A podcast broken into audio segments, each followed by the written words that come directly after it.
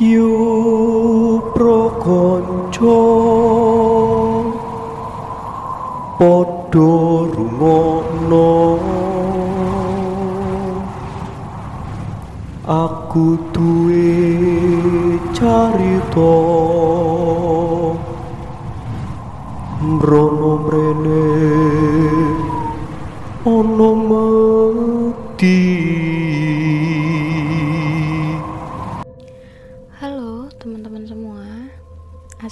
Assalamualaikum warahmatullahi wabarakatuh.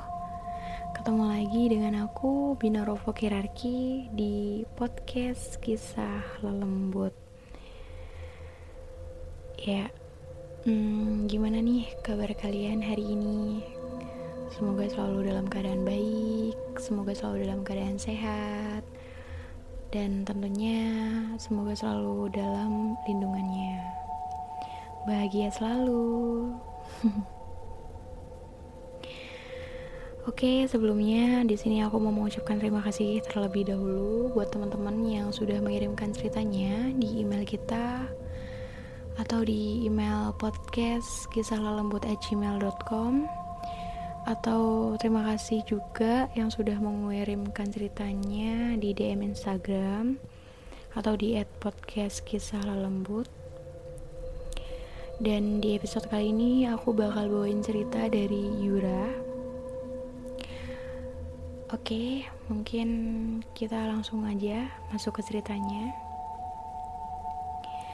Di sini aku mau berbagi sebuah kisah yang pernah diceritakan sama temanku. Waktu itu di desaku, sebut aja desaku Watu Geni ada seorang pemuda. Nah, sebut saja pemuda itu Aska. Malam itu Aska berniat pergi ke rumah pacarnya yang bernama Arnes. Dan Arnes tinggal di desa sebelah. Sebut saja desa Jati Gede. Dari desa Watu Geni ke desa Jati Gede sebenarnya nggak terlalu jauh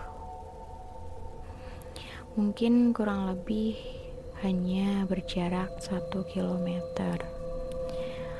Tapi sepanjang jalan dari desa Watu Geni ke desa Jati Gede harus melewati hutan bambu yang warga sekitar menyebutnya alas papringan.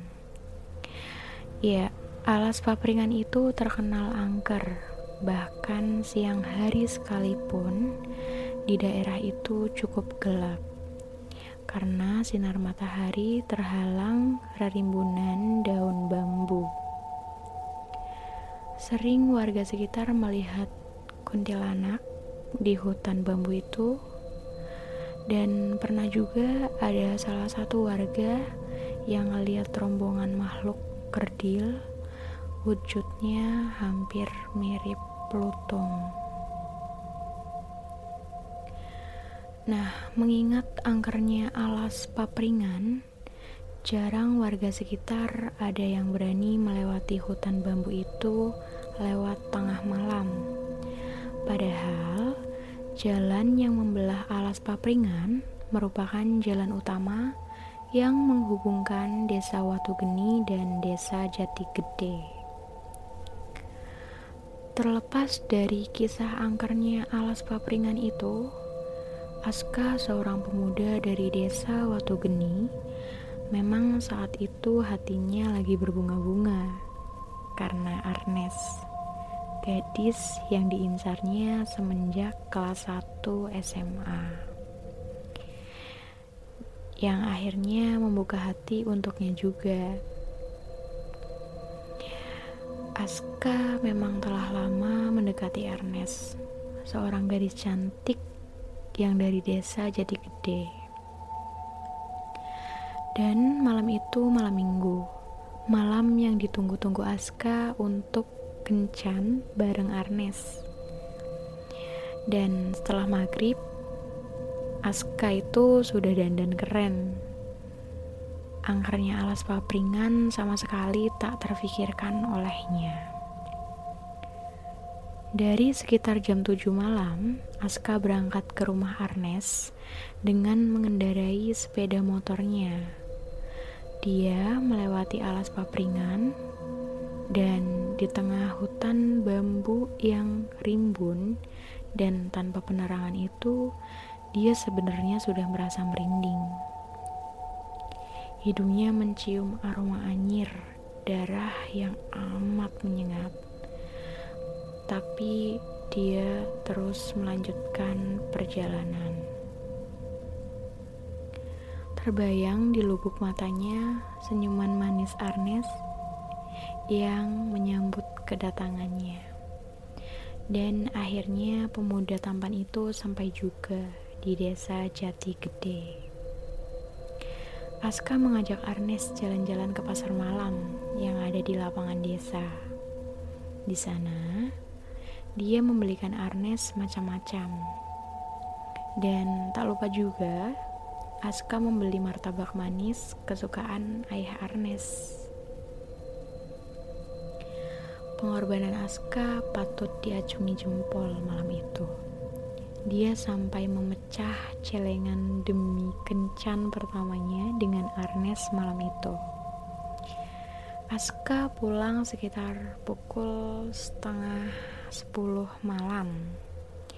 Dan di perjalanan dia masih tersenyum-senyum sendiri mengingat senyuman manis Arnes yang masih terbayang di pikirannya. Memasuki alas papringan, Aska sama sekali tidak menyadari ada sesosok makhluk yang mengintainya. Sebenarnya, Makhluk itu sudah mengintai Aska dari dia berangkat. Makhluk itu wanita. Dia terayun-ayun di salah satu ujung bambu. Dan saat Aska melintas, makhluk itu melayang turun mengejar motor Aska. Lalu duduk di boncengan motor pemuda itu. Sayang, sama sekali, Aska tidak melihat keberadaan makhluk tersebut. Dia hanya kembali mencium aroma anyir yang semakin menusuk hidung. Makhluk itu wanita. Sebenarnya wujudnya hampir mirip sundel bolong. Tapi di punggungnya itu seharusnya bolong tersembul kepala bayi yang terus-terusan menangis. Aska melaju motornya semakin kencang karena aroma amis itu semakin menjadi. Sampai di gerbang perbatasan desa, dengan alas papringan, Aska berpapasan dengan seorang bapak parubaya. Beliau seorang petani bernama Pak Warno dan saat itulah Pak Warno yang melihat keberadaan makhluk yang ada di boncengan motor Aska itu. Saat itu Pak Warno hendak pergi ke sawah guna mengairi sawahnya. Beliau merasa heran saat berpapasan dengan pemuda yang melaju motornya sangat kencang. Bahkan, beliau menghentikan sepedanya dan sempat memandang heran kepada wanita yang ada di boncengan pemuda itu. Pak Warno melihat ada sesuatu yang tersembul di punggung wanita itu. Dan Pak Warno juga mendengar suara tangisan bayi yang diyakininya berasal dari motor yang berpapasan dengannya itu. Ternyata benar. Malamnya sosok hantu wanita itu mulai meneror warga. Yang pertama-tama mendapat teror dari hantu wanita itu adalah ibunya Aska. Malam itu, Ibu Sina, ibunya Aska, terbangun tengah malam karena beliau biasa sholat malam. Saat beliau lagi mengambil air wudhu, beliau mendengar suara tangisan bayi yang membuat beliau merasa heran. Tangisan bayi itu dari atas suaranya. Kebetulan beliau mengambil wudhu di pancuran air yang ada di luar rumah. Dekat tempat wudhu itu ada pohon jambu air yang lumayan besar. Dari situlah suara tangisan bayi berasal. Pada waktu yang bersamaan, Busina mencium aroma anyir yang amat menusuk hidung.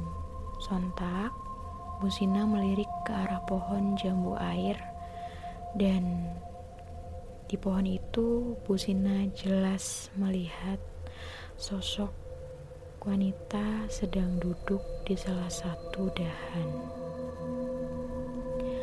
Wanita itu duduk membelakangi Busina dan terlihat jelas di punggung wanita itu menyembul kepala bayi yang berlumuran darah.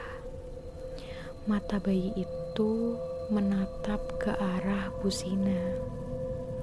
Busina langsung masuk ke dalam rumah sambil berteriak-teriak dan semenjak kejadian itu warga digemparkan oleh teror hantu wanita itu. Kejadiannya hampir tak terhitung lagi sampai ditetangkan seorang paranormal yang berhasil mengembalikan hantu wanita itu ke tempat asalnya, yaitu di alas papringan. Paranormal itu yang menceritakan semua sebabnya hantu wanita penunggu alas papringan itu masuk desa dan meneror warga. Dan mungkin itu cerita dari aku.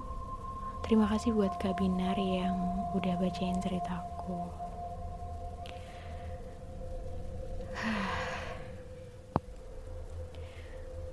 Serem banget sih. Itu merinding banget. Sosok wanita menyerupai sundar bolong. Tapi di belakangnya itu menyembul kepala bayi. Dan demi apa pun sih aku udah gak bisa berkata-kata lagi karena itu serem banget sih emang.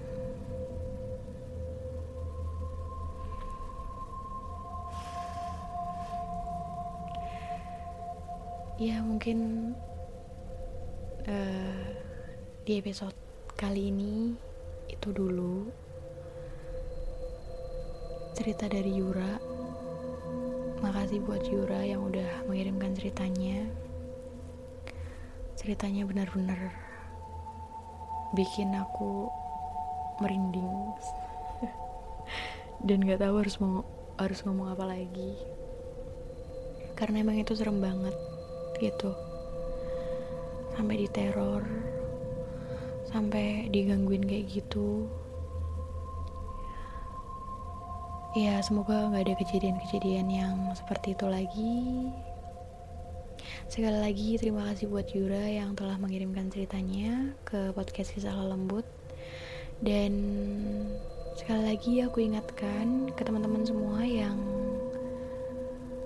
mungkin mau mengirimkan ceritanya bisa kirim di email kita di podcastkisahlalembut@gmail.com atau bisa lewat DM Instagram di @podcastkisahlalembut gitu. Oke mungkin cukup sekian. Terima kasih sudah mendengarkan. Maaf bila masih banyak kekurangan dari aku pribadi karena kelebihan hanya miliknya. Gitu. Dan sampai jumpa